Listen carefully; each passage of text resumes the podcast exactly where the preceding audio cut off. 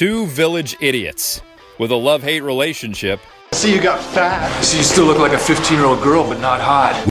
who can't stop arguing over Oklahoma sports. You know what, man? Why am I still talking to you? Come on, we were doing good there, man.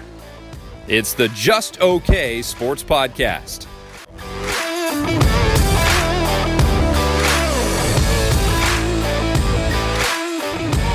Sooner Nation, Thunder Nation, we are back. This is the Just Okay Sports Podcast.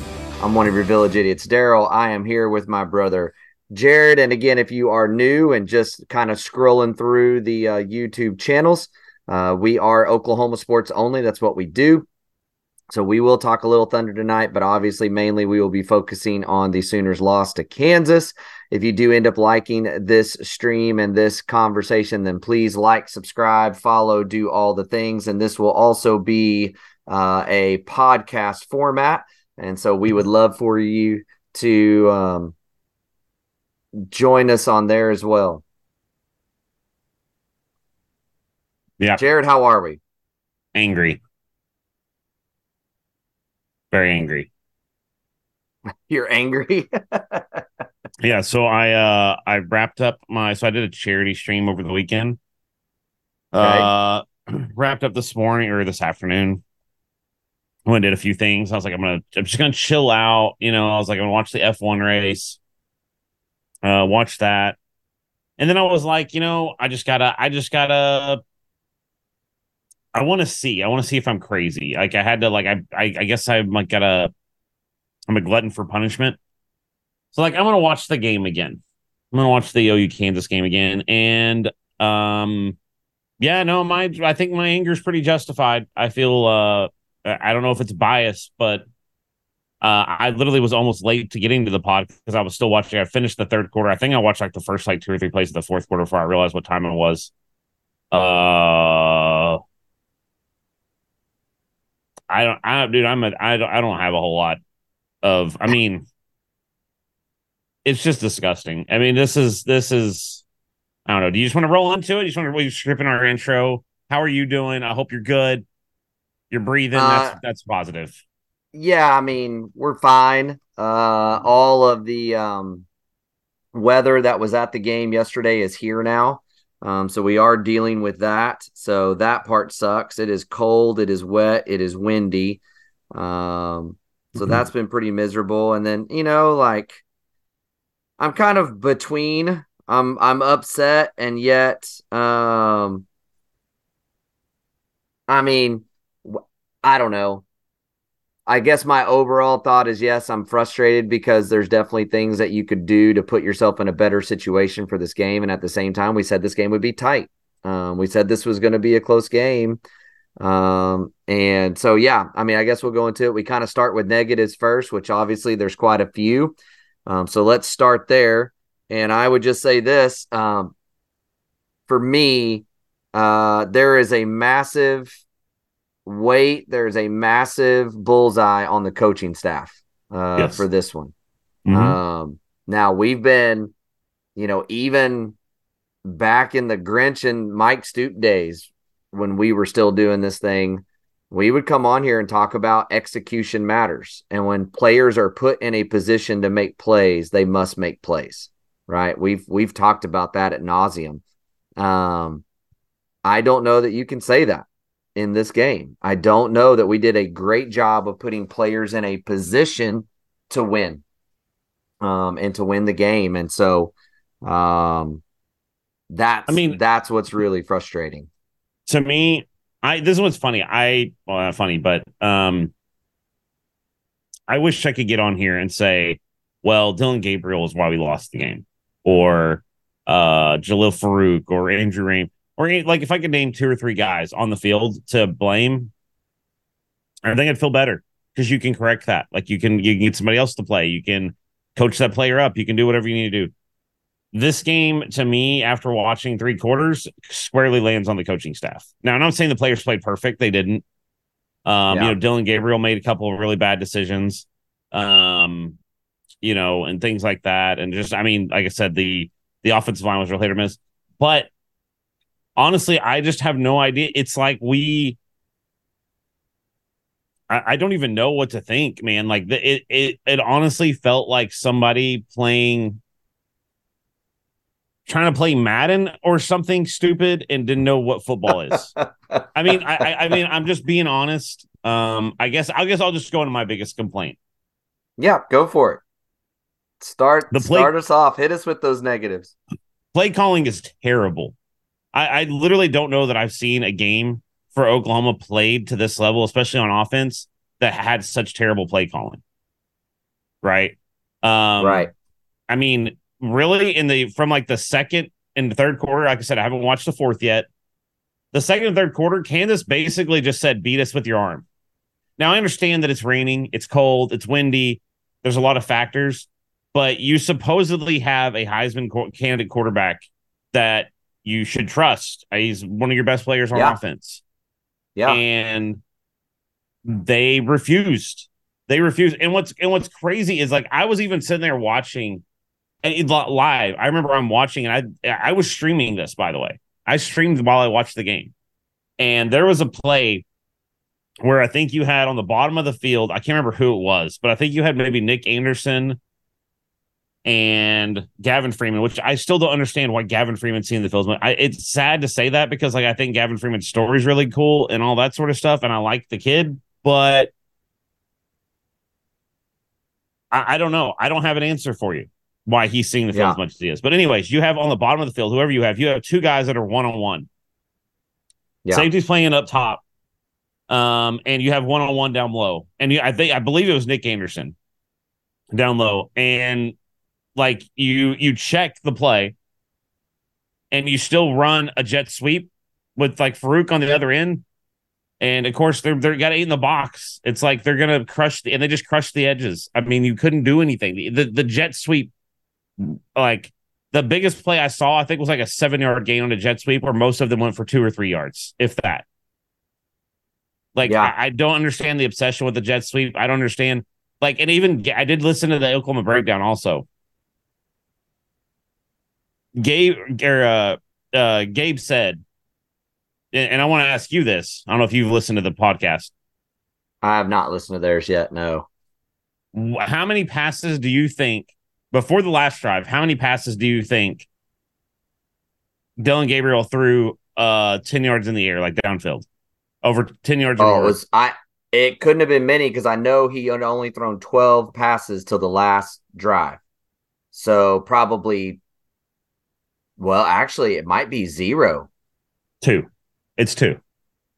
Wow. and and and like not only that there's a there's a whole series for OU um that and I think it was one of the if I can recall right now again I'm, my anger has distorted memory.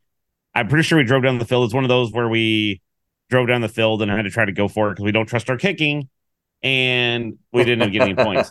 But there's literally like not only are they letting eight in the box basically they're almost doing an eight man like run blitz sort of scheme like where they just push every like the whole middle of the field is wide open. Yeah. like there's one play where literally like you could have run your you could have put the punter out there and he could have caught the ball. Like it, it's pathetic. I'm sorry. The the the play calling is atrocious. And and this is why i'm so frustrated. And i'll get your thoughts. I'm sorry that i'm ranting. Um why I would say that I would rather pick a player to say that that's why we lost the game is like I said, you can, you can coach that up. Jeff Lebby lost this game. Jeff Lebby lost this game. And and I'm not going to be one of those people. I'll I'll go ahead and preface this by saying I'm not one of those people that's calling for his head yet. I'm not one of those people. But Yet. Yet. yet, yet. But he's got to figure it out. You know, SMU was this questionable game, right? Yeah. Uh, UCF was a questionable game. Mm-hmm. and then now you have this game. And like we talked about, it's like you never know. Like Lebby comes out and is just like he's literally the top, like the best offensive coordinator in the nation, or somebody that's never seen what football is. That's like his op- two options. You never know what you're gonna get. Because I'm sorry, like it was, and I even told somebody like I was actually texting uh one of my buddies. It reminds me of like you remember Josh Heupel's last few years. I think people forget this. Like Yes. Josh Heupel's last couple of years Yeah. and it was Yeah. the same thing. Like you would have literally, I remember watching and like it would be like Baylor would have like there was a like plays where Baylor would have nine guys in the box, and they would have like seven to the left side of the line, and Josh Heupel would run to that side of the ball. And it's like, why? Like, what, how does this make any sense to you? Like, this is basic. Like, this is literally you learn this in junior high football. You probably learn this in pee wee football. You know Yeah. what I mean? Like, none of it makes any sense. So, the play calling was bad. Yeah. Um, there was no aggressiveness. You clearly didn't trust it. Trust um, Dillon Gabriel apparently. Um, which, Yeah. like I said, I know the weather condition stuff, but again, J- Bean was able to throw the ball. Bean Right. was able to do what he Right. wanted to do. So you tell me the Heisman, like he he, he lost. Uh, if Dillon Gabriel ever had a chance at the Heisman, he just lost it. Yeah. because because Jeff Oh. Lebby said, "I don't trust you." Yeah. Um, and then I guess like the last thing about that is, you know, um, you know, I, I- just don't understand the just the overall scheme of what we tried to do, right? Yeah. Um, I, I know Tawee going down. I think if Tawee doesn't get hurt, I think we may be not we may not be as mad. We may be talking about a win because Tawee was able to find holes. Like Tawee was running like in phone booth type spaces and finding ways to get yards, and just it was just a Yeah. tough runner. But anyways, guys, yeah, I- I, I agree. that's a different discussion. Well, first of all, discussion. to to get to your comment, uh, Josh in chat uh, says, "I'll say what I said to Oklahoma breakdown guys. Lebby has four games left to prove he can coach at this level. Otherwise, I think he needs to explore options in the offseason. by the way, that's and- Nemo. That's Nemo, by the way. Yes, yeah, I I'm just saying that so people that are in the chat, yes. Yeah, so, I, I know, but yeah, uh, I'm just letting you know yeah. because you're an idiot. you don't like Um, anybody. um and so i mean i i think that that's i think you have to at least be open to that option because yes but what's crazy is and here's what's frustrating the texas game was a very well called game Yep. i mean there was purpose to it there was a reason and a way they wanted to attack texas and they did it right and in this one, it was like he couldn't decide. It was literally like he showed up with five different play call sheets and would try a few and then go, oops, nope, never mind. Kind of like you said, like the Madden thing, right? Like, I'm going to use San Francisco's playbook. Wait, that's not working. Let me go into my settings and change it. Let me go to the Chiefs playbook. Oh, well, that's not. Let me now. Let me go to you know, and like he was just everywhere. Now, what was clear, which I don't understand, um, they wanted to go vertical more than they wanted to go straight ahead. Right? Like that that was clear. I mean, how many jet sweeps, outside runs, bubble passes, you know, all like side to side, side to side, side to side. So I mean, that's all they did the first quarter was doing that kind of stuff. Um and I don't I don't understand that. This is not a good run defense. They were not a good run defense. And while you're still running the ball, I guess, doing that stuff, like like you said, when we started getting going is when we went straight at them. And by the way, I didn't think Sawchuk started poorly. Like he mm-hmm. wasn't great, but he wasn't terrible. He had some No, great no. I, I, yeah, I, I'm not. Yeah, I, yeah, I do agree with that. And so- I I I I, I guess I, I need to stop because we've kind of ranted on that. I agree with the play calling side of things. Um, what what I don't understand is our personnel decisions. I do not understand what constitutes somebody the chance to play and not play. It makes no sense what we're doing with the staff. Okay, so like for example, Cade Mettauer, McKade Mettauer plays this game and we know he's not 100%. And if you watch the game closely, he is gimping to the huddle and to the line mm-hmm. of scrimmage on every play. Yet, we didn't obviously work Savion Byrd at the right guard like we did last week. We moved him back to left guard. If you go back in that game and watch, he plays almost exclusively left guard instead of right guard. I don't know that Savion Byrd played a right guard play in the game. I have not gone back to watch every single snap, so I'm not sure. Why? He's one of your most talented offensive linemen. He is one of Mhm. your best run blockers when he gets a hold of somebody. You're playing a team that can't run the ball, and instead you decide that you want to start him and pull Cayden Green who has also shown the ability to be very good off the field. Like, explain that. Again, I thought, I thought the point of football was to get your five best players out there. Now I understand. Um, sometimes guys are knuckleheads, and despite the fact that their talent is huge, you don't play them. But that's not the situation with Savion Byrd.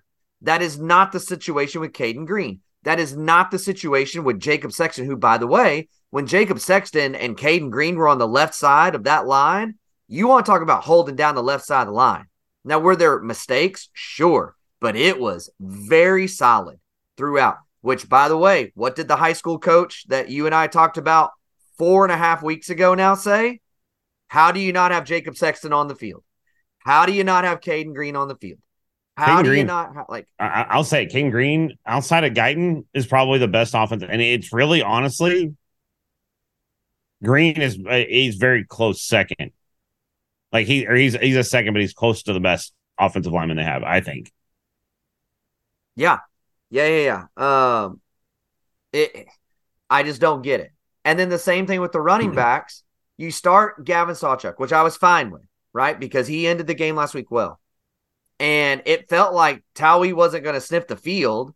Then I don't know where he shows up and he just starts manhandling the entire Kansas team. And then he gets banged up. And we saw as much of Jovantae Barnes as we did Gavin Sawchuk when we haven't seen Jovantae Yeah, Barnes- Barnes Barnes hasn't sniffed the field this season. in like six weeks. Yeah. Like, I don't understand that. I don't understand when Andrel Anthony goes down.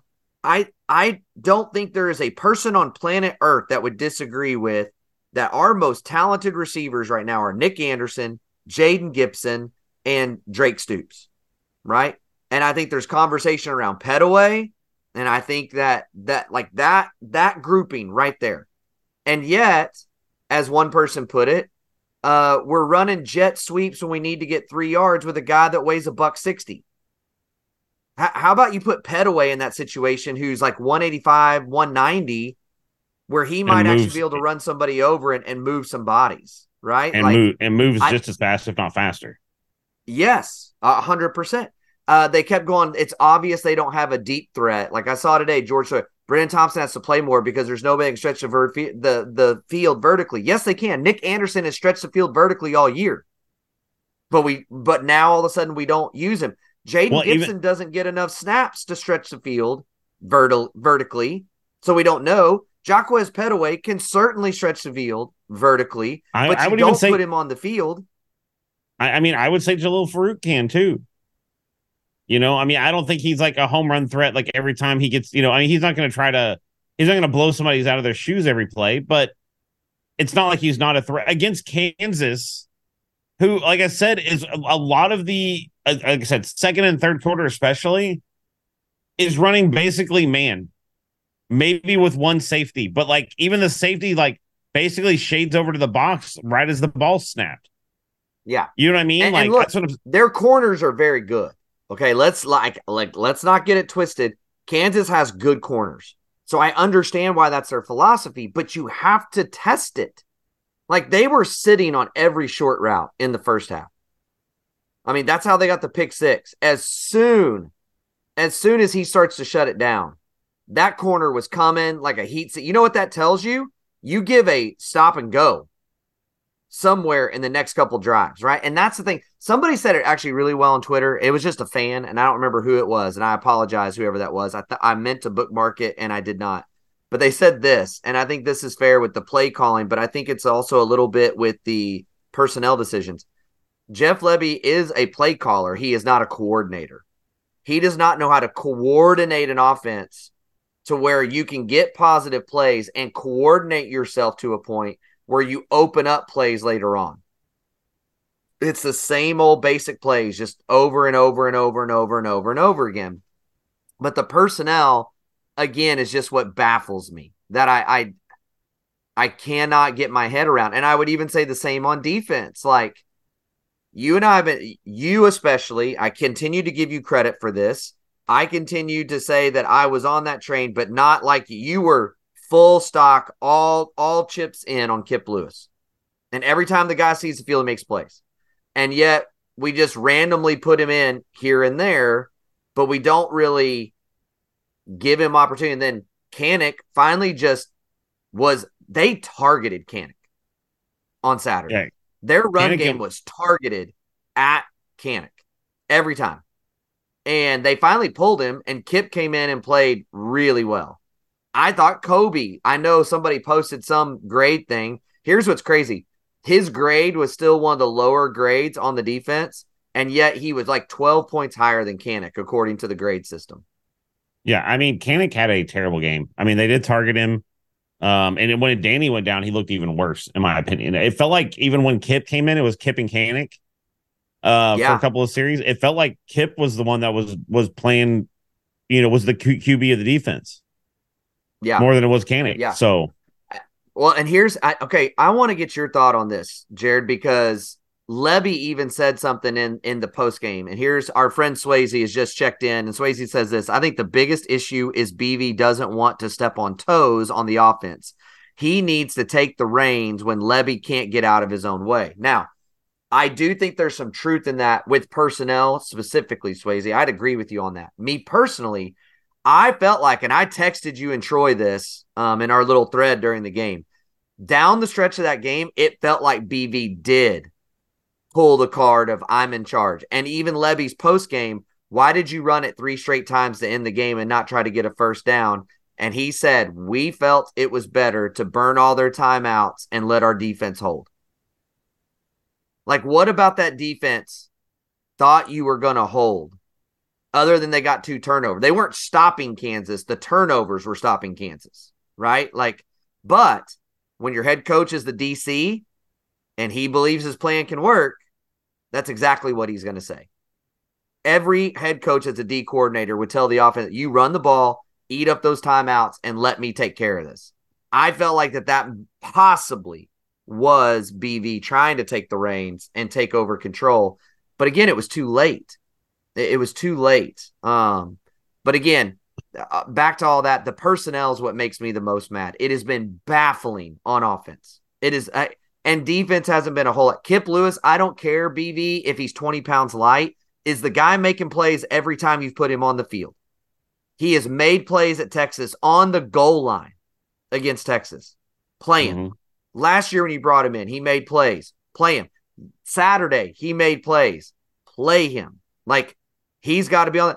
Ethan Downs, as much as I can't believe I'm saying it, needs to be on the field as much as anybody at the defensive end position. Like the guy's playing Look- really well. I just, I, I, I mean, here, the look, here's the here's just, uh, here's the problem. And, and even Gabe and Teddy, so I'll give credit to them because I listened to them say this, but I I realize this too. The problem is is that everybody's looking at the defense like, well, you let Kansas hang 30 whatever points on you. It's like, well, did they? Right? Because I understand what you're saying, but it's like the defense played well enough for you to win the game. You had the pick six, so that's seven points on the board for Kansas. And then you had two other turnovers that put them in bad positions. Right? And Right. I'd even say the punt, the punt that was shanked, that was a net total of like 15 yards or whatever it was, is basically a turnover. Right. yeah, Um it, it, it's just like you you didn't put your defense in a position to win with your offense. And and again, I, I don't understand the- where I would give credit to BV is I think the defense, like I said, played well enough to win the game. yeah, And they were very close. I mean, I do think I'm not going to be one of those people that's like, oh, the refs lost the game. The refs didn't lose the game. There was a lot of really No. weird, funky calls again. Oh, Um, early in that game, Kansas got screwed on some early calls in that first quarter, big time. Well, they definitely made up for it because the personal Yes, foul, they did.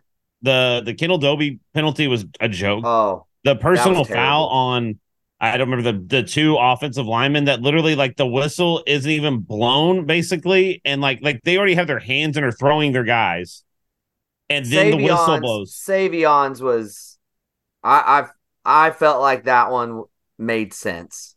It was close. I'm not saying I would have, but it didn't.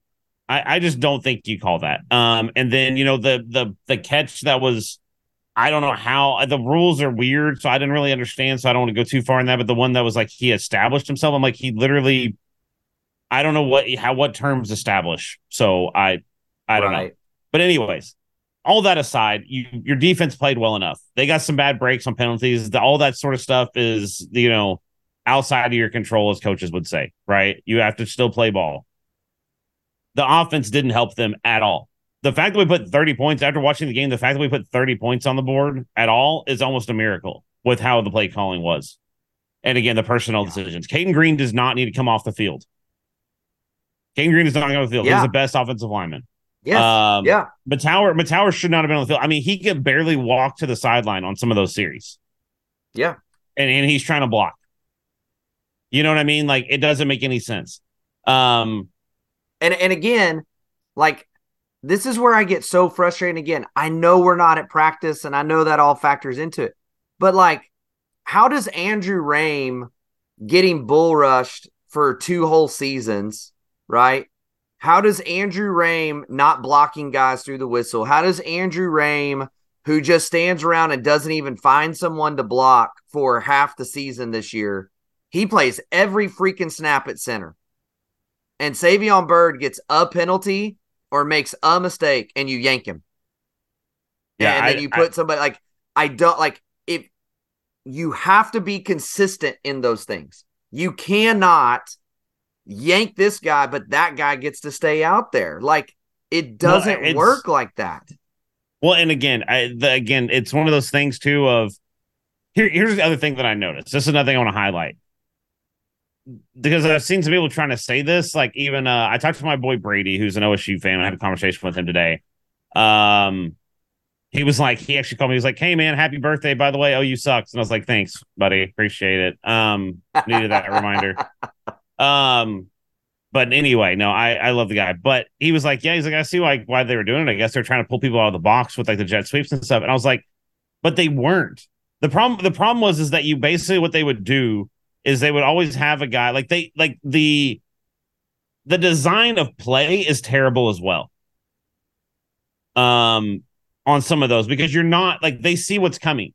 They see that you're going to run to the right. So basically what they do is they have a guy that's in the box but he's kind of shaded to the right you know Mhm. so he's gonna he's basically like playing that like half box stance so Right. if you do if he does see the ball go right then he's in a position and if you're gonna run up the middle then he's there for support or to hold the edge or whatever right? That's all they did. That's that's all they did. They didn't do no, i'm sorry kansas did nothing creative. And you could and it did not did nothing. Like it did nothing. Yeah. you be running the jet sweep did not pull anybody out of the box. You don't pull them out of the box, running slants across the middle, right? Yeah. Or doing something, trying to throw the ball deep, trying to be aggressive at times. I understand the weather and all that. I'm not saying that Dillon Gabriel should have thrown 45 passes in this game, but like you didn't do anything. You ran, Right. there was a series where they ran the jet sweep twice. And again, why is Gavin Freeman? Gavin Freeman had to try to block basically a linebacker. yeah. Dude, Gavin, Yeah. th- your ne- your son who's 11 could probably take Gavin Freeman to the ground. I'm sorry, like that is just the most absurd and patently dumb thing I've ever seen. And I hate to say it because like again, I love Gavin Freeman's story. I want to see him and get some time on the field, but putting him on but the you have field to in put those, him in right, put him in a position to be successful. That's the thing. Like Yeah, like well, and the thing is, is none of that does anything. It's, it's again, I'm not one of those people. that's like we should never. I mean, I did say this in the thing in rage as kind of a joke, but it's like I don't want to see the jet sweep if we're not going to throw the ball deep.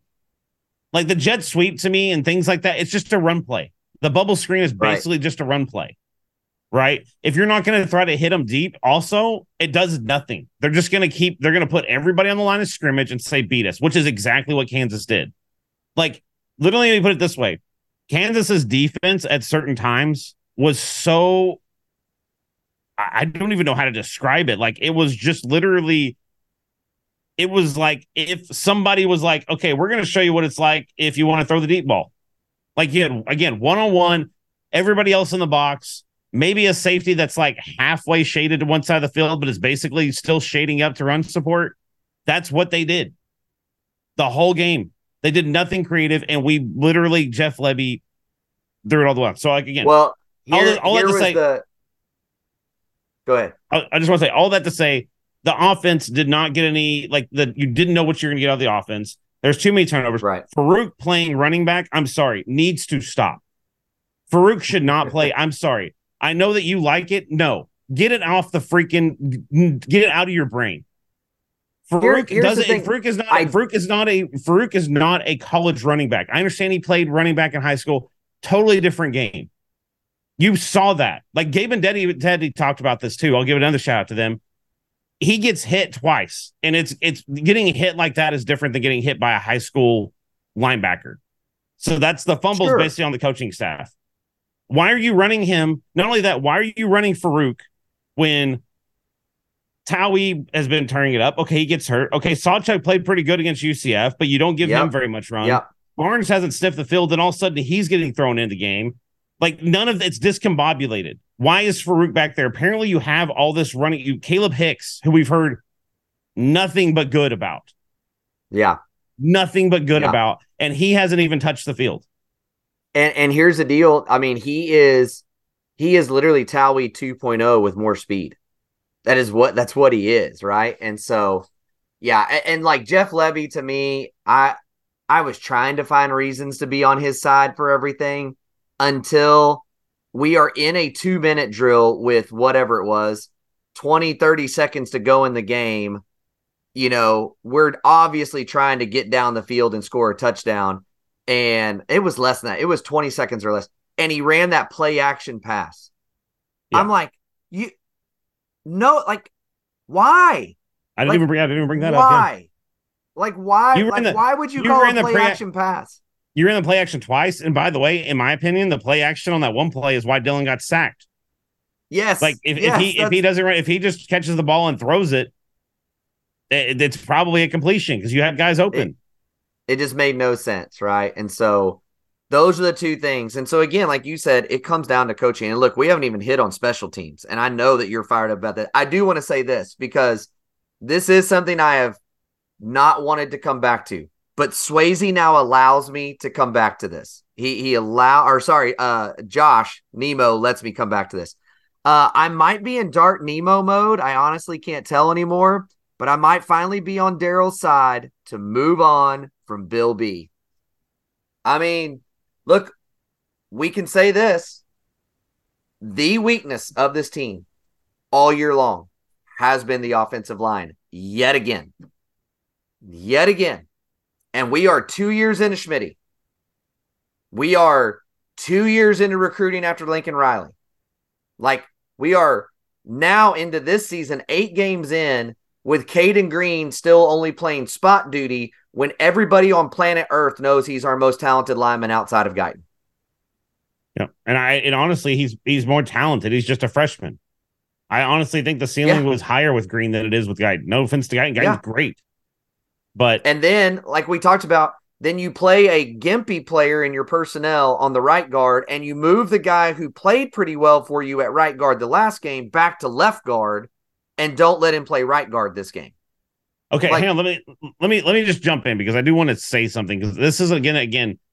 I want to know what the truth is because Coach B has never seemed to have this sort of philosophy with how he's done his personnel again. So I don't know. I it, it feels like maybe BB's got his hands on that or somebody's got his maybe Lebby. I don't know. But it's one of those things that doesn't make sense to me because it doesn't feel like Bill Bedenbaugh. I'm not trying to say Bill Bedenbaugh's without, uh, you know, criticism. He is more than capable of getting that.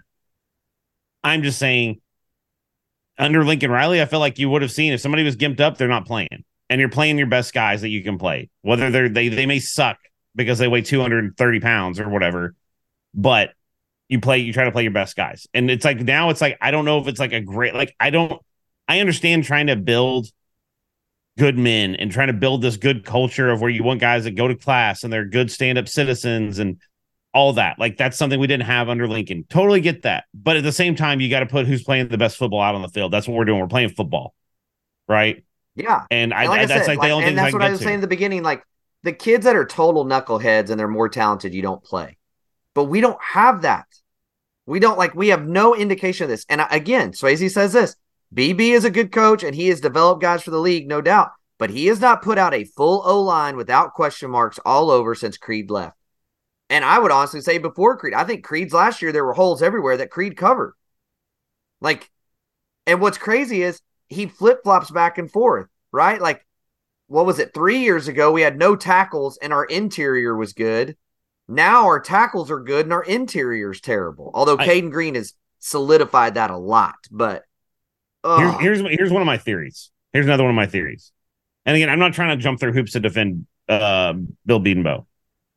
I also think the problem is Raym. I don't know what the deal is with Raym. I don't know what the obsession is with Raym. I, I know uh, Swayze says that uh, interior line has been shaking for three seasons, and the obsession with Raym has killed the O line. I agree. When your center has no energy, when your center looks like when he does get to the second level and he kind of looks lost, he just looks like he doesn't really want to go put his hands on anybody. That affects your whole offensive line, especially the interior, right? and you- especially and in the run game. his replacement. especially in the run game. Like you, Yeah. if you're if you if Creed was out there and Creed was driving a dude 15 yards down the field, which we saw Creed do time and time again, I would say that he elevated the play of the other interior offensive line guys Yeah, because they don't want to be the guy that's left at the line of scrimmage. But right now, your your center's at the line of scrimmage, so who cares, yeah. right? I mean, I'm sorry, like the they, they need to put. I don't know if it's Sexton. I don't know who they got to put. Like literally march anybody out there at this point. I I but I I don't even think. I think for this game, Raym played fine. I don't think he had a great game. I think he was a little shaky at times, but I think he overall it was one probably one of his better games this season. Yeah, I would agree with that. I would 100% agree with that. Um, the other thing that we've got to talk about because you've been hammering this and I've been trying to patchwork it for two or three weeks has been special teams. I mean, look, man, like I I will say this.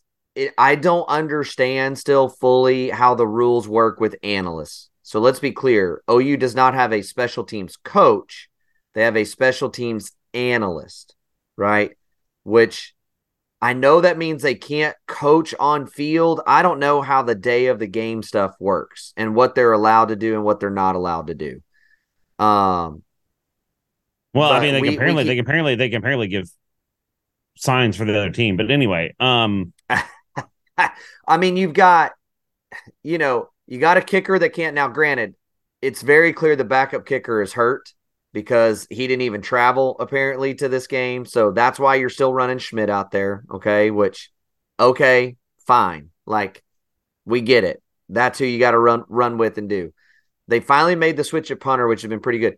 Jacoby Johnson, dude, I I saw I did see the the brief clip of Teddy losing his mind over Jacoby Johnson not going to the ball. Which, by the way, if you go watch the very first punt of the game, he does the same thing.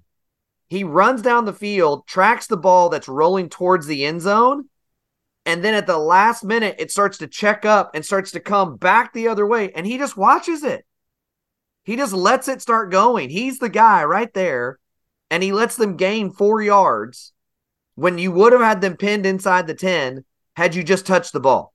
And instead, he just, it was like, bro, do you understand that you're allowed to, t- like, I don't think you really understand your job. Like, I really don't think you understand what you're supposed to do. And then it came back to bite us huge at the end of that game for field position wise.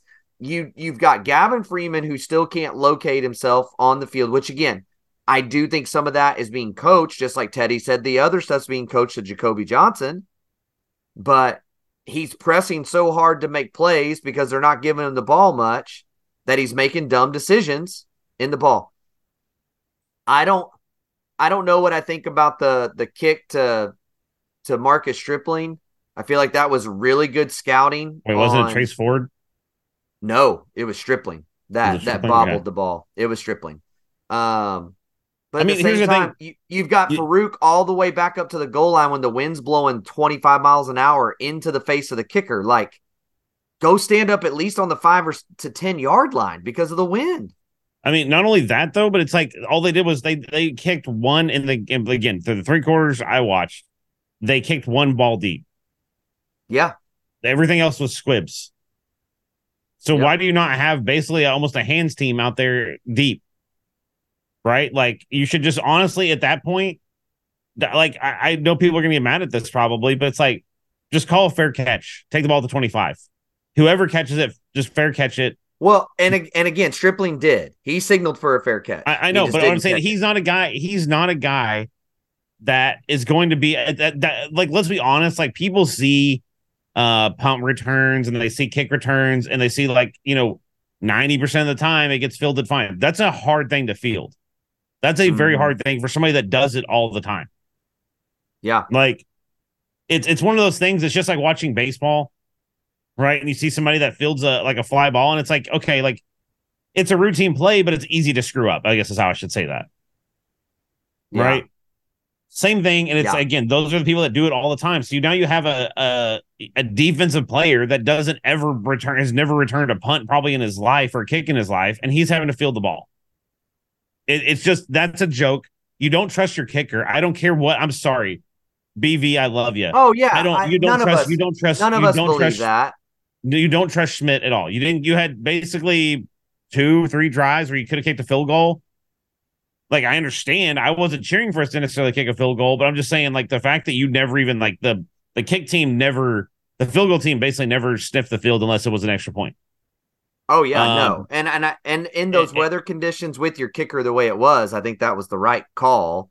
I don't think I'm that just was saying crazy. that you you you have that. You have uh like again the the the punting like it has been good, but then you again you have like the uh, maybe we were spoiled with uh uh Turk because like I've never seen him kick a punt that was 15 yards or whatever it was.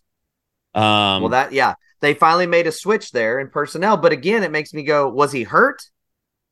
Like why? Like why have we gone with the other guy for so long when now all of a sudden we make the switch, and this guy's punting like lights out all the time? Like I, I mean it's why? it's it's just one of those things of I don't understand. I like again through the season, and I, I we didn't we don't have a flow, we don't have anything like that. I almost wish we did, so I could have written down everything. Every game, nearly, we've had basically every conference game. I'll just go every conference game. I don't know about I can't remember our non-conference now. I'm too old to remember. Every non or every conference game, we've had a a special teams where you're just like, oh my god, that's terrible, right? And at some point, you can't just keep saying, well, you can't blame that on. It's like, dude, we gotta like you gotta do something. Yeah, I don't know what it is. I, I I don't know. Like at this point, like this sounds bad, but like, dude, like fire Ted Roof, let BV be the defensive coordinator and hire special teams coach. Like you need a special teams coach right now. I know special teams isn't going to put up or stop points as well as offense or defense is, but right now our special teams is atrocious. It is Yeah, as it's bad, as it's been. It's as bad as it's been at OU, uh, nearly since I can remember. yeah. Um, well, and again, I and I still will contend. And granted, the talent level's different now, but for through the first four games of the season, special teams was really strong, and then these last four, it's been bad. It- it's taken a major down. I mean, you got to remember we had multiple punt blocks. Our kicker was making his kicks. We were pinning kicks down inside the twenty. I mean, there were some de- there were definitely some things going well early, but ever since then, it has gone downhill. And yes, Jay Nunez, as an analyst or coach, needs to be sat down and said, you either need to get us in the position with the players needed to get here, or we're going to have to have a conversation at the end of the year because this has gone downhill really, really fast. Um, and I agree. Well, well, and Swayze again, we think we have a kicker on scholarship. Um, that is actually one of the, the top kickers that came in the recruiting class but he's apparently hurt. He didn't even travel for the Kansas game. So Swayze's asking about that in chat. Um, and, Yeah, and I that's mean- that. Now, now let let's let's start to turn this thing. We've gone 40 minutes on just losing our minds on it. There are still I'm sorry. some. I'm I I probably shouldn't have watched the game again before the pod. I'm sorry. This is on me. It's on me. It's on me. Uh, All right. I still think there are some positives to think about. Now, from an overall perspective of this team, you were a little more sunshine pumping than I was, right? I believe you went 10 and 2 for the season. I believe is what you you selected, right? Mhm. Um that is still in front of them. 100%. They're still, they're still. I mean, they're tied, but they're still in the lead for the conference. and and if you'd have told either one of us you're going to be 7 and 1 8 games into the season with with a win against Texas. I think we take that. Right? Mhm. And I know that that's been said by many. I picked them to go 9 and 3. I, I predicted that there was going to be an upcoming team that nobody saw coming that was going to be playing better than any of us expected. Um, I predicted us to to lay an egg against someone and to lose to Texas. Those were my three. Um, we've already, I think, over we, we've dealt with two of those. I really don't think we've seen this team from a mentality standpoint and from an effort standpoint. I don't think we've seen this team take anyone lightly. I think that that we have coached them into playing poorly um, in a few games, right? So there's that. Um, here's another thought. When we looked at this roster before the season, how talented did you think this roster really was, Jared? Like truly talented. Um, I mean, I thought they had a lot of young talent. I'll say that. Yeah, I'd agree with that. Which we didn't really know what it would look like, right? Mhm. Um, I but like let's just go down like defensively. Do you think Isaiah Coe? How many how many top ten teams does Isaiah Coe start for? Zero. Right. Uh, how about Jordan Kelly? Probably, probably zero. Maybe one or two. May- I don't know. Maybe maybe rotational, right? Maybe Yeah. rotational. Um, Da'Jon Terry, he was already rotational at Tennessee, right? Um, Reggie Pearson was in and out at Wisconsin and Texas Tech before he came to us. And granted, I think Reggie's played really well this season. Oh, by the way, the, I don't agree with that. That was one thing I was. I didn't agree with the target. The targeting call I think was BS. it, that was a tough call. I, I again, I try to always look through if that was Dillon Gabriel sliding in and I saw their their guy. Oh yeah, I'm going. I want the I want that call by the letter of the law. By the letter of being a football player, I hated the call. I absolutely hated the call. I also don't understand. Um, like, I was also like being sliding there made zero sense to me. It was like he was trying to draw the oh, penalty. that- maybe I don't oh know. yeah, it was it was weird. It was a dumb decision. He he should have just gone and scored. Anyways, um, but the, you get my point. Gentry Williams could play for anybody in the country. I think Peyton Bowen can play for anybody in the country. Um, I think that Adebawore and R. Mason Thomas and Ethan Downs could play for a lot of teams in the country. Outside of that, and Danny Stutzman, obviously. Kanak, I'm not sure. Kip Lewis, I think he would run the same problem he's running here, as far as he's just light, and I think teams would not want to want to throw him out there, right? Offensively, Tyler Guyton plays, Rouse plays, Cayden Green plays, Raym maybe, probably plays on some some teams. Mettauer, I don't know if he plays for anybody in the top ten. I don't know if he plays for anybody in the top ten. I don't know if Savion Byrd can play for anybody in the top 10. Um, so you have that. Gavin Freeman, who's he going to play for in the top 10? Nobody. LV Bunkley Shelton, nobody. I mean, you go on down that list. I mean, so from a talent standpoint, I think we also have to step back and realize this team is actually overachieved, which says this BV has built a culture of substance. BV has built a culture of substance because if he hadn't, this team could not have beat Texas. Do you agree with that, Jared? Yes and no. Okay.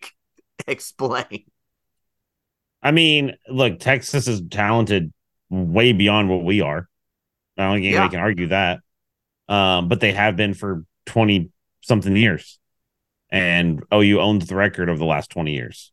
Right? Like uh, even under Lincoln, there was teams that uh overall Texas was probably more talented than OU and OU ended up winning. Um, so I don't know Texas. But I think we can but- also but agree but that I- but Sark I- I do- changed. yeah, no, I agree with you. I'm just saying I, I do think there's he has them overachieving. Yes. The Texas thing is where I was gonna say I don't necessarily agree because well, I do think Texas culture is better. I think Houston showed they still have some of those issues, which I think we do too. So it is what it is. Yeah. I mean, I guess you could say that, but they pulled out that win too. And their starting quarterback went down. Right. So in the midst of that game. So that's where they're different. If that happens two years ago with Sark, they lose that game hands down without their starting quarterback on the field. So from a talent standpoint and from a culture standpoint, they're much better. So I think BV has them overachieving. Now, with all that said, you think David Stone is a rotational player on this D line next year? No. You don't think that David Stone will play on this defensive line next year? No, I think he's a starter. Oh, I got you. Okay. Well, all right, fine. How about Nigel Smith? Same. I mean, I guess I'd go. He's at least rotational. Yes, he's rotational or better. Right. And so when you go down the list of guys they have coming in, the hope I have is that this team will actually be more talented next year. Now, I think they're going to take some lumps their first year in the SEC, but I'm still trying to look at the big picture of this Kansas game and realize that the talent level is increasing in the trenches. Okay. I believe that. Even some of the offensive linemen that they still have a chance to go get, I believe are increases of talent on the offensive line. And so I think that that is huge for us. Like Cayden Um, Green, Cayden Green and Guyton could play. I think both of them would play for a lot of top ten teams. The- And look, if you can somehow convince Guyton to come back, Sexton will be there next year. Those three guys right there, even if Raym chose to come back, which I kind of would rather just run with with Everett, right? But if you get Everett to come back and then you can fill the right guard position, you're in a pretty good position offensive line wise, better than I thought you were going to be, right? Like Mhm. it's not going to be too bad. So that's going to be improved. The D line's going to be improved. I do think Kanak, I agree with you, Jared. You've been saying it for weeks. I do think Kanak's a little bit at where Danny Stutzman was a year ago. And I think next year will play really well. But if we're wrong, Kip Lewis is already playing better than he is. Like, Well, I'm and- sorry. And even Gabe and Teddy, and Teddy said this, and I I got to defer to Teddy because Teddy's a former D one lineman or a defense or like linebacker lineman. Um, Jeez. he he's he's a defense. I'm not going to argue with Teddy on nearly anything, right? But he said with the way Kip's playing right now, he's like, I don't know how you don't like you don't have him playing some snaps like with Danny or taking Danny snaps snaps from Danny even uh when Danny needs rest or whatever. Like he's like, you have to find a way to get him on the Yes. field more. Yes. And I, look, I jot, I've seen this said by several fans. If Stutzman is out, Kip and Kobie should start Bedlam. If he's not, it should be Kip uh, and Stutz. The um, it, and then I would feel okay about us possibly stopping all. And I agree with that because look, here's the deal: Kobie moves better than he has, and he's a hammer. And Ollie Gordon is a hammer. You need a hammer to stop a hammer. Kanak did not look great against physical runners all year long. And that's not to say the guy's not physical. I think again, he's just a half step slow to everything. So because last year Danny looked the same way. Danny, I said it all all year last year. Danny was a jump on someone's back and ride them for five yards to the ground, right? So um Well, and we'll here's the thing. And then Swayze agrees that Kobie McKinzie should be playing some snaps in Bedlam to help contain Ollie Gordon. I, I agree, and, and and I know we're gonna do this. Isn't the preview for OSU, but you know, I even talking to Brady today. It, this is their this is gonna be their Super Bowl. I know they say that every year, but this this is times ten, times a 100%. thousand. Because he said it doesn't matter what the record is. If we win the last one, we're always gonna hang it over your head. Yep. It's like Yep. they're they're gonna play. They want this more than they've ever wanted a Bedlam game. I guarantee you. Um. So anyway, I, I mean, yes, I think that that's you know it kind of goes back to some of the personnel decisions. I mean, Bowen. I guess he's been nicked up. He's another guy that I'm like, how do you not rotate him in more? Yeah. The dude just makes plays. The dude just is like I said. I I don't know that he should be like honestly. If he plays more, like if he played uh the way he should, he'd be a freshman All American, in my opinion. Yeah. Yeah, I mean, So- I know he's wearing a boot. Uh, That's been clearly stated. BV said it. So I don't know what he's done, but I know he's in a boot. Um, but yeah, I mean, I you and I have been saying since like week two, how do you not put Peyton Bowen on the field for 80% of the snaps? And yet they haven't done that this year. Um, we haven't seen we haven't seen PJ as much, but again, I think PJ needs a little maybe a little bit more time to grow. Um, you know, I'm telling you, man. I know everybody goes to PFF and talks about his win rate and all the stuff. If you really just watch him, yes, he has flashes, but man, he also has flashes of real bad, which is what a true freshman ought to be, right? Um, I think kinda how it physically. I think I think he's one of those guys that he needs to add a little bit of weight, a little bit of explosion, right, and then just get get to where he understands the the playbook, but the defensive playbook better, Yeah. and he'll be fine. He'll be great if he Yeah. does that. Well, I mean, yeah. So I, I don't know. I think that's I think we've hit the major things that were the issues on on Saturday. And look, I I want it to work with Jeff Lebby. I love the idea that old OU players are here coaching all the stuff. I I really do believe Jeff Lebby when he says I have a job I want to accomplish here and that's win us another title. I think that that's true. Um but man, if that's the case, you've got to game plan like you did for Texas. Every well, week. Every week that needs to be how you game plan. The, here's I'll give you I guess I'll give because I really haven't done any positives. So let me give a little bit of positive. This, I mean, UCF should have been your wake up call. I guess that's my negative to this. UCF should have been your wake up call. Yeah. But now you've got a loss. You got something in the loss column.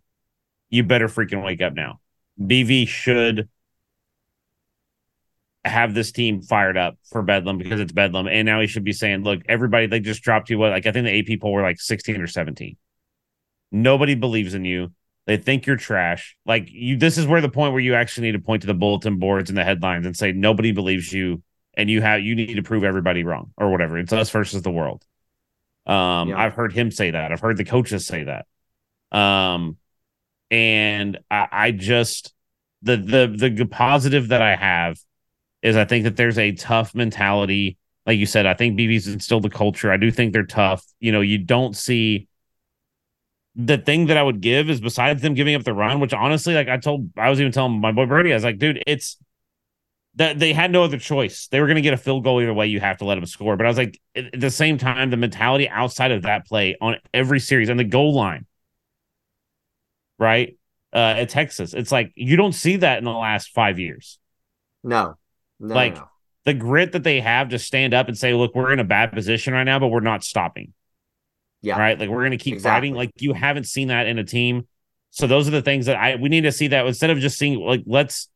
My hope is that instead of seeing that in a game in a, a game time situation, let's see that overall now in the season because now you've got a loss now while you while you were in the driver's seat of the Big 12, like you are still, but you're very close to losing that spot. Right? You're very close to the season turning away from what you want because you you want to win a Big 12 title. Let's win a Big 12 title on the way out. That's the goal. Um, and that's what you gotta yeah. do. Um, and it's and it's all still very much in front of you, right? Um, and we've already got names. We got Sherrone Moore for OC from Swayze in the in the chat. We've got um Oh, and then just more talk about Kobie McKinzie and Kip kind of locking down linebacker if Danny's unable to go. Which, by the way, um, I I've, I have not heard a specific medical report, but um, I'm gonna I'm gonna throw my tinfoil hat on if I took like two exercise science classes in college. Uh, and the the downside of what happened to Danny's foot that I can tell you for sure, we don't know how severe or how quick he'll, heal. But typically, when you sprain your ankle or you roll an ankle, right, you roll to the outside of your ankle, right? Um, but the way he came down, he rolled it inwardly, right? So his sprain is on the inside part of his ankle. Those are typically long lasting, very painful, very bad um, sprains. And so, um, That'd be that. Give us your short list of OCs. Um, says uh says the chat like Alex. Alex, like look, man. no, no, tell me, tell me somebody that doesn't make offenses look better than Alex. Grinch. Oh my gosh, that's hilarious. Uh, that's a great question. Um, you know, hey, real quick, little ray of sunshine. I guess is a sunshine not involving OU, even though this is going to USC fans, whatever. USC went down to the wire with Cal. Cal. Cal probably yeah. should have won that game 50 to 49 against Cal.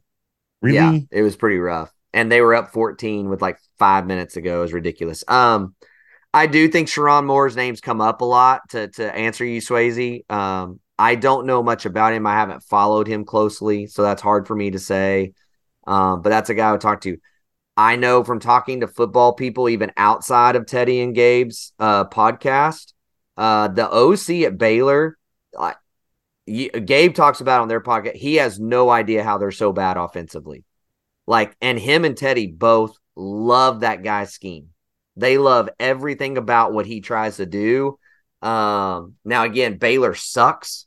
So that probably doesn't make a lot of sense right now to throw to throw his name out there. But even so, um, that has been a guy that I've heard some people talk really, really highly of.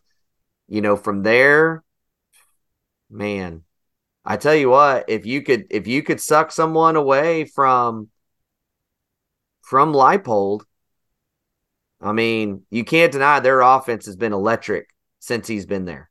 Their defense has been the problem, not their offense at Kansas. The defense has been the problem, but they've all been together for like 12 years. Um, so I don't know. Um, I mean, I look, I think let me let me say this. I guess the sunshine thing. I, I don't get me wrong. Again, I've I've not shied away from having criticisms of Jeff Lebby. I don't think you get rid of him. I understand. At some point, you have to do like you have to get yourself out of the sunk cost fallacy, right? Of saying, well, like we're this we're invested in with now because we have Jackson Arnold, and is he going to leave? Is Yeah. Pettaway going to leave, or whatever? Right. I, I understand that, but it's like I just still don't think that Lebby. It's one of those things that he's got to. It's it's frustrating where it's like I think you're really close to being an exceptional offensive coordinator. Honestly, like Texas, you showed you showed that you have that ability. Yeah, It's it's one Yeah. of those things of like I just want to see you do it. Um. Well, and again, we've talked about this since last year too. Of and you and I both agree, it feels like Jeff Lebby. This is his first time to truly own the game planning and the game calling. Right? It Yeah. feels like he's been at places where Josh Heupel calls the plays and Lane Kiffin calls the plays, and he's just kind of there. And that he's learned something from that, but this is his first time to run it, and he's doing it at OU is the problem. So he doesn't have the bandwidth to grow, but hopefully he can grow from the experience. Yeah, I mean, I it's just be aggressive. I mean, that's the thing. Yeah. He gets in his head and he gets, gets away from the aggressiveness. But yeah, I mean, look, I, the the sunshine. I'll wrap up my sunshine. Um, look, like this whole season's still in front of you. I think we've hit our, like I said, really, like I like we talked about the base, like the the the base level. Um, if you win two more games, like you don't think you can sell recruits that you're not on the upward trend, right? Oh, Like, you can don't already think- you can sell that right now. Yeah. the 100%. development's already been shown, right? Um, yes. you're gonna have a better record. You know, it seems like everybody's locked in. Like David Stone put in, he's locked in. I don't see any recruits that are looking like at least you know openly like act like acting like they may jump ship.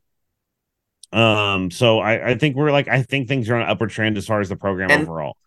Well, and and, I was about to say anybody anybody that has that mindset that everybody's jumping ship because you just lost this game is ridiculous. Like y'all all need to take a breath. This team is 7 and 1. They are still ranked the number 10 team in the country. Like slow down. I do think this is a bad day, but I also think it's a great learning experience for a squad to go through. Like we said, last week should have been your wake up call, but guess what? Despite the fact that you did all those things poorly, you still won. So in their mind, they still had the mentality of, yeah, we didn't play well, but we won. So if we just improve a little bit, we're going to be good. And now, guess what? You improved a little bit and you got beat. So it's time to get back to the grindstone of every little thing matters. Where the Well- punt is downed or not downed matters. You catching the ball on a kickoff matters, right? Like it all matters. Here's here's here's let me let me put my tinfoil hat on, and then we I guess we're gonna move to Thunder talk and all that, right? Are you gonna do any college football talk at all outside of this? Uh, we can, uh, maybe a little bit. Sure. Okay. Sure. Well, all I want to say is my tinfoil hat. I do think the SEC is going to be a challenge, going to be an uplift in competition, but also when you look at the the SEC, it's starting to cannibalize itself. Like you're starting to see, like Alabama doesn't look dominant, right? They don't look that good still. Mhm. Um, Georgia looks beatable. I know that they just beat Florida, but Florida looks terrible. Um, Tennessee, who was thought to be a- an up and coming program, they've kind of just been eh. Um, you know what I mean? Like, I think there's more room in the SEC to come and make a carve out of space for yourself to be successful than people realize. Like LSU, I think is even like their offense is really legit, but their defense, good God, their defense is Their defense OU is levels. bad. OU levels of bad and the you know into Riley. Um those sorts of things. So I think that there's a chance that OU can come in and like I said, carve out that space. I, I think there's more Well, room, sure. I guess. Well, I the only thing is I disagree because this is the transition year for the SEC. right? Stetson Bennett, gone. New quarterback, Tennessee, right? Their guys, gone. New quarterback at Alabama, Bryce Young, gone. So you're bringing that, like, it has literally just been a massive flip over in the SEC. Whereas for Oklahoma, unfortunately, your flip overs next year. Jackson Arnold's going to be a first year starter next year. Your offensive line is going to be filled most likely because Guyton most likely is going to the draft, right? You're losing Rouse. You're going to be playing a bunch of first time starters on the offensive line. Cayden Green might be one of your only like hardcore starters that you have back. So that is my concern. And the D line is probably going to be mostly freshmen and sophomores. So that's the problem for OU going to the SEC. I don't disagree with you totally, but I just think that this is their this is their transition year to being back in form. And you're already seeing that with Bama. They're getting better every single week um, and climbing that ladder. But the door's open to not just get run out of the the conference for sure in the midst of all that, which is great. So um, what are, you got anything specific overall general college football? I really didn't watch much because I was so frustrated I, all I did was keep track of USC, and I really thought for sure they were losing, then found out that they won, and I was ticked off. I mean, Texas looked good against BYU. BYU doesn't look that good. Yeah. USC was, I was cheering. I mean, USC's, I can't, I just can't see them right now. It just feels like that team is getting away from Lincoln Riley. I don't even know. Like, I was like having this conversation, and I was like, I honestly, it, it feels like the last years at OU. It feels like the the the, the locker room's getting away from from him they just didn't look tough. I mean, everybody's pointing to Grinch and stuff. It's like it just looks like they don't have the fight. It looks like that's waning every week. You beat Cal, but you probably feel like you lost. Like I, it's just one of those weird things. I mean, um, and see, I, look, I that's where I would push back a little. The defense looked as bad as it's looked all year, right? But they were down again. It was like six minutes to go in the fourth quarter. They were down 14. They came back to win that game. That's not a team that doesn't have fight. I, I think that team is still fighting, but it was also Cal, right? That's what I'm saying. Yeah. That, I mean, you should like it's not good. It's not good, but they fought. So I the losing the locker room as that now, you go get waxed by Washington, you get waxed by Oregon. Now, now there's going to be and if and if he had lost that game, I think that conversation starts. But well, either either way, they, I mean, there's, I mean, I just think it's it's it's it's going to be a spectacle to see. I would not I, I I would maybe even take a bet right now that he leaves after the season. Um, but you know, I, anyway, I it's it was a weird day of college football a little bit. Um, UNC got beat, which is pretty wild. Yeah. Um, you know, so it, has been. I will say that's. I guess that's a you know to wrap things up. I guess when you look at overall college football, every team has had some loss. Where you're like, what? Yeah. You know, like every. I mean, pretty much everybody outside. What? There's like five undefeated teams. Um, and then the only other thing is, dude, James Madison, please, the NCAA needs to allow them to have a bowl game. It's crazy that they're, I think they're eight and zero oh now, and they can't go to a, um, they can't go to a bowl game. They just won their game. I think they're either seven zero oh or eight. Oh. Yeah, they are eight zero. They are eight zero. Air Force is eight zero, and then it's Washington, Florida State, Ohio State, Michigan, and Georgia. Yeah. OU, by the way, for the ranking, like I said earlier, the AP has them at ten and the coaches has them at 11. Okay. Um, so look, I would I, I want to throw caution here. OU's not making a college football playoff unless just insanity happens in front of them. Their their schedule this year has been too soft, even if they went out to go to a playoff. But you still want to win out, win the conference, end on the Big 12 title, all those kinds of things moving forward. But the door is open for all that. So go do they, that. The New, Year's, New, Year's, New, Year's, New Year's Six Bowl is still well in the cards. If still be awesome. Yeah. 100%. 100%. Uh, Thunder wise, uh, Orange Bowl, please. Thunder wise, uh, the Thunder did start off hot and heavy, beating Chicago uh, to kick off the season. Um, you know, on the road uh, hostile environment, a team that's been picked by so many to do really, really well. The team looked really good that night. Chet looked amazing. Cason Wallace looked out of his mind. People were just, I mean, freaking out about that one like crazy, right? Um, so that's a big, that was a big win for them uh, to kick the season off. Then the Cavaliers, a great come from behind win there. Uh, by the way, that game, I believe they had 45 made shots in that game. 40 or 45 and 30 and 35 of them were assisted. in the Cavaliers game. I mean, so all that. But then tonight, they played the Nuggets. And uh, it did not did not go so well uh, tonight. It was 128-95 Nuggets this afternoon. So a 33 point blowout. Uh, but I would say this: I mean, Shai just had his worst game of the season in his in his first three games. Uh, Shai goes on the night two for 16. Um, so that hurts you. Chet was still seven of 12. Uh, J Dub was six of nine. Giddey four for 13. So two of your stars go six for 29 in the game. So that's kind of the tail right there, right? Um, those things. Cason Wallace continues to play really well. 22 minutes, went three for three, one for one on three pointers, three rebounds, one assist. Uh, looked really good um, in the game for for the Thunder. But man, I'm telling you, if, if the Thunder really do have another year where they continue to climb, wow, uh, they are they're gonna be something, man. It it's gonna be very very fun to watch this team. There's there's a lot more talent on this team than I think people realize. It's a very deep team, and you've got yes. you still have superstars. Um, so like I said, I think uh eh, given I know that it's a still still a small sample size, but let me ask you this: Shai one, Chet two. I think I still put J Dub two. His first night was terrible, but I still think I put J Dub two and Chet three. Do you think, think, you think Chet has a chance to be two if yes he's playing, if he's playing the way he is? He, then he has been better than I thought. I really thought he was going to be the fourth.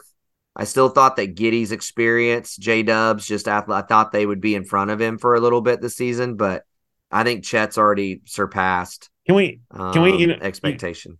You know, can we talk about real quick one thing that I think goes understated for Presti and you know maybe just the coaches he hires and just overall the the franchise of Oklahoma City is the same thing we talk about with OU now under BV, the culture right? Yeah. Like you have a very close knit team. Like Chet and Giddey have have talked about how they have a tight friendship. Shai, like all those guys spend time together. And even like I was actually reading an article. I meant to send it to you and Troy, but it was talking about how like I think it was like Oklahoma City and there's like one other team that are known that the players like really spend a lot of time together. Like yeah, most of the players don't. Like most players, they go to their practice, they go to their games. It's like every once in a while they may go to a dinner or something, but that's it. Like, yeah, this game, like it's talked about, like you know, like Giddey and Shai and all. It's like they they'll, they'll leave the arena and go play Call of Duty together, whatever it is they do. You know what I mean? Like they spend time together. Um, so it's just good to see. Like I said, I'm I'm a big fan of this team. Uh, I think it'll be a bright spot spot for the state of Oklahoma. I hope maybe maybe we can get Troy back in if they start or they keep well, playing super well. Oh yeah, Troy's it's funny because Troy calls me every day to talk Thunder now, more than he even does OU. Uh, but they are in the midst of packing their home. Uh, he's moving to a new house. That's why he's not on with us tonight. So, I mean, you got all that stuff going on. But, um, anyways, but no, that the team is fun. And, you know, this concept of everybody, every like the other night was a perfect example, right? Chet gets a block against the glass. He kicks it to someone else, or no, blocked it against the glass, and it came down, and everybody retreated down the floor. Well, Chet brought the ball up the floor and gets into the lane on the dribble. Everybody converges down on him. He kicks it to the wing to Cason Wallace for three. I yeah. mean, like the, the ball basketball. handling, facilitating, unselfish, but just the ability that everybody can pass and dribble. Everybody can like so you it's, can't on a play like that, they retreat off Chet, expecting him to kick it to Shai or kick it to Giddey, right, or whoever. And instead, he just takes off down the floor. And it's like, oh God, like, okay. It's the same with J Dub. Most of the time, a guy in J Dub's position, they get a ball like that on the rebound and they might kind of bring it up the floor, right? Like past the half court. But then they're going to, they're to do a little handoff or whatever to a, to a point guard. And instead, J Dub will drive straight to the rim and will dunk it on your head. And if you all converge, he's able to pass the ball out. Really, the only guy that we have on this team that has no passing ability is Dort. Dort, when he puts his head down to the basket, he's going to the basket. Like, right. there's just no question.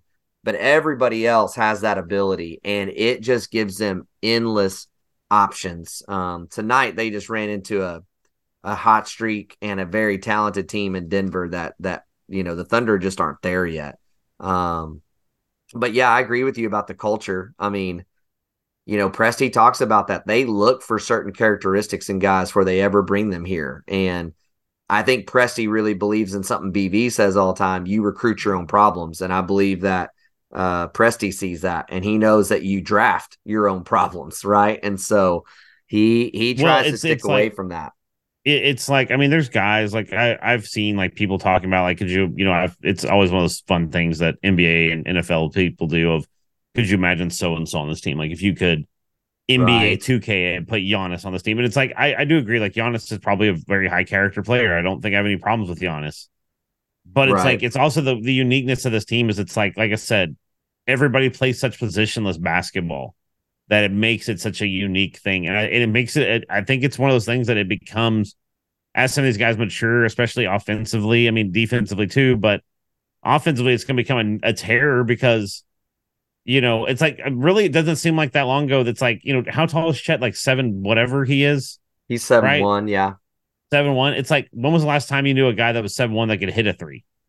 Right? You know what I mean? Like Dirk. Um, yeah, you know what I'm saying. But that's what I'm saying. Like, if if Chet rolls out to the wing, like five years ago, ten years ago, however long in the NBA, you're nobody's going to cover him. They're just going to leave him out there, right? Yeah. It's like now you have this positionless basketball that I think Oklahoma City's really bought into, where it's like anybody in the wing, anybody in the lane, anybody can be anywhere, and they're a threat, right? Like it's not like you're putting the ball in somebody's hands, and it's because well, it's a seven-one guy that's you know playing quote unquote center, he's not going to shoot the ball, right, or make it. You know what yeah. I mean? So, um, I am pretty hyped. Like I said, I'm. I do plan to fall closer this year. Um, so we'll see. I mean, I'm I'm excited. I I think they've got it. Like I said, I think this is a team that could sneak up on some people this season. Yeah, I agree. Um, it'll be interesting. Again, three games into 82 games. I, I tweeted the other day jokingly. Um, you know, OKC already on their path to winning the Western Conference, right? Because they were 2 and 0 and sitting at the top of the standings, but um, it is still a very good start, you know, um, playing some good teams, getting some good wins. Um, again, tonight, a tough one, um, but one they'll learn from. And again, Shai's never to, I say never. It, you just don't see a two for 16 night from Shai very often, right? So, um, big night there. But man, if you get an opportunity to watch or listen on the radio, whatever, you will not be disappointed. This team is very, very fun to watch. You get a chance to go to a game this year, you got to go. And while we are on the topic of the Thunder, December, folks, please vote. If you live in Oklahoma City, right, please vote for the sales tax to continue and for us to build a new arena. And I know some people are going to go, well, man, guys, we built the arena we are currently in before Hurricane Katrina. Yeah. Let me say that again. This arena was built before Hurricane Katrina. That's why we got the stinking Hornets here. Now, have they made improvements? Yes, but it is time. And the whole reason that Oklahoma City has a team is because Seattle was unwilling to build a new arena and continued to go with an old one. Look, and that's look, ultimately what led the owners to get out of there and move on to a different city look here's the thing too and this is this is i'm going to give you a bigger scheme thing with how how the, how important this vote is and how important the stadium is. You do this and the thunder stay and the thunder start being successful you could end up with an nhl team. There's been talks about that yeah. right? Yeah. You, you're going to start drawing the eye of like maybe mls right? Mm-hmm. um because you're starting to show like the thunder are a very successful franchise right? Yeah. Both both uh you know I know they haven't been like the playoff, you know, top contender for a while, but still, financially they're secure. They've had a ton of success.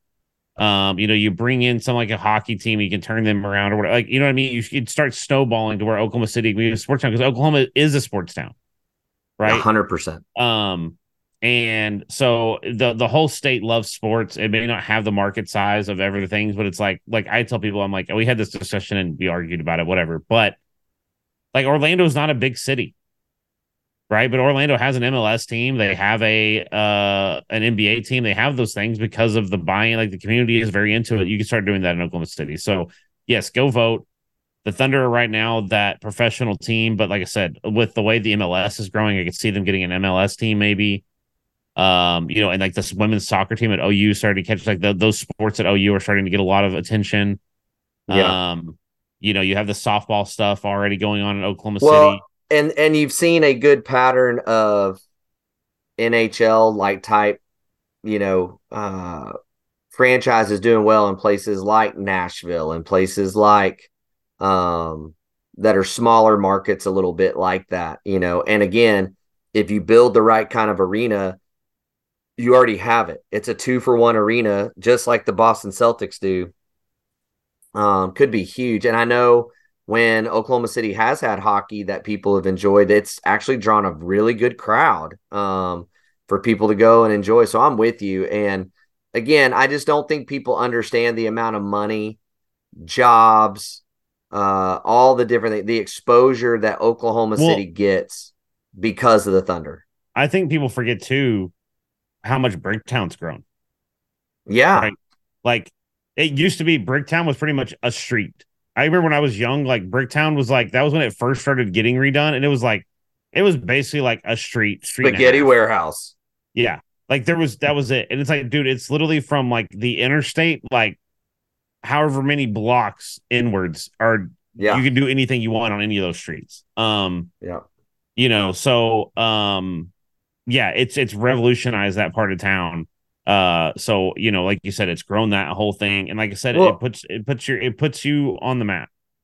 think think about here here's what the people need to do go watch season two of welcome to wrexham Yeah. how many people in that what is it episode two i think it was uh, of welcome to wrexham season two where they kind of focused on the amount of people from the united states from other parts of europe all coming to watch wrexham only because wrexham was on this this documentary Yeah. right well, what do you think happens in Oklahoma City when they're playing great and they're making playoff runs and people become enamored with Shai Gilgeous-Alexander or Australians become e- e- enamored with Josh Giddey?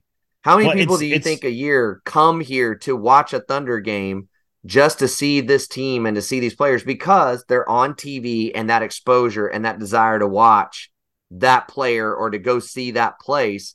So that brings tourism dollars in as well. I mean, it just you cannot you cannot really quantify the impact it has on the city as a whole. let me give you let me give you a, a perspective too. So like because I think people lose sight of this. Because I have like a friend that's from Canada. He's from Canada, his wife's from Canada, and they like they love they actually love sports, but they're always like, we don't really understand college football. And it's like it made me realize college football is a American thing. Not many people outside of the United States care about college football in the same way, Right. at least, right? It doesn't have a widespread audience in the UK or whatever, right? Um, so like they don't understand it, but they know professional teams. They watch the NFL, they keep up with the NBA, they watch MLB, they watch, you know, all the pro sports they keep up with. And that's how the world is. Right. Yeah. So if you have, if Oklahoma City is like, think of a dream scenario where you have, let's say you have an NBA team, because the NBA and NHL team, the only like bad side to get an NHL team is like those seasons overlap. Right. Yeah. Um, so you have to um you have a, a Thunder team say make a deep run in the playoffs, and you have an Oklahoma City hockey team, you know, making a run at the playoffs. It's like, dude, there's so many eyes. And I always tell people to this day, I still say people from Oklahoma are very welcoming. People from Yes. Oklahoma are very friendly. Um, and, and it's not even like I told somebody, it's like you come to Florida, like I live in Orlando, right? And you come here, people are very friendly, but it's like you also have to keep in your mind this is a tourist town and to some degree. Like Disney's here, Mhm. Universal's here. So many people work in things that are tied to that industry in some capacity that everybody's Right. kind of friendly because of that. And you can kind of feel that. When you go to Oklahoma, it's Yeah. like people are just friendly because it's like, look, dude, we're just salt the earth people, right? Like, yeah. We don't need a lot. We don't want a lot. Like we just want to live our lives and we want you to have a good time too. Right. Um, and you start doing those things and people start saying, like, dude, Oklahoma's kind of like people are really nice. Like if I want to get away and I just want a stress-free thing, Oklahoma's a great place to go. Right. Yeah. Um, so yeah, it's one of those things that could really help the state, it could help the city. So yes, please vote. And like I said, I'm just I'm just pumped. Like I said, I think the Thunder, I know that I'm I really want to like we'll have to text Troy before our next pod because I'm sure we'll talk more Thunder. I, I gave my prediction of like what 50 games. They'll win 50 games this season, and you thought I was Yeah. crazy. So um Yeah. I'm a little probably a little sunshine, but we'll see. I think this team is really good. I'm really hyped. Um it's it's sad because we're we're most of the way done done with college football season, right? Yeah. And but it's like right now it's like that peak time where like for me, you have college football, you have NFL, you have the World Series is going on, which our Astros aren't in it, so whatever.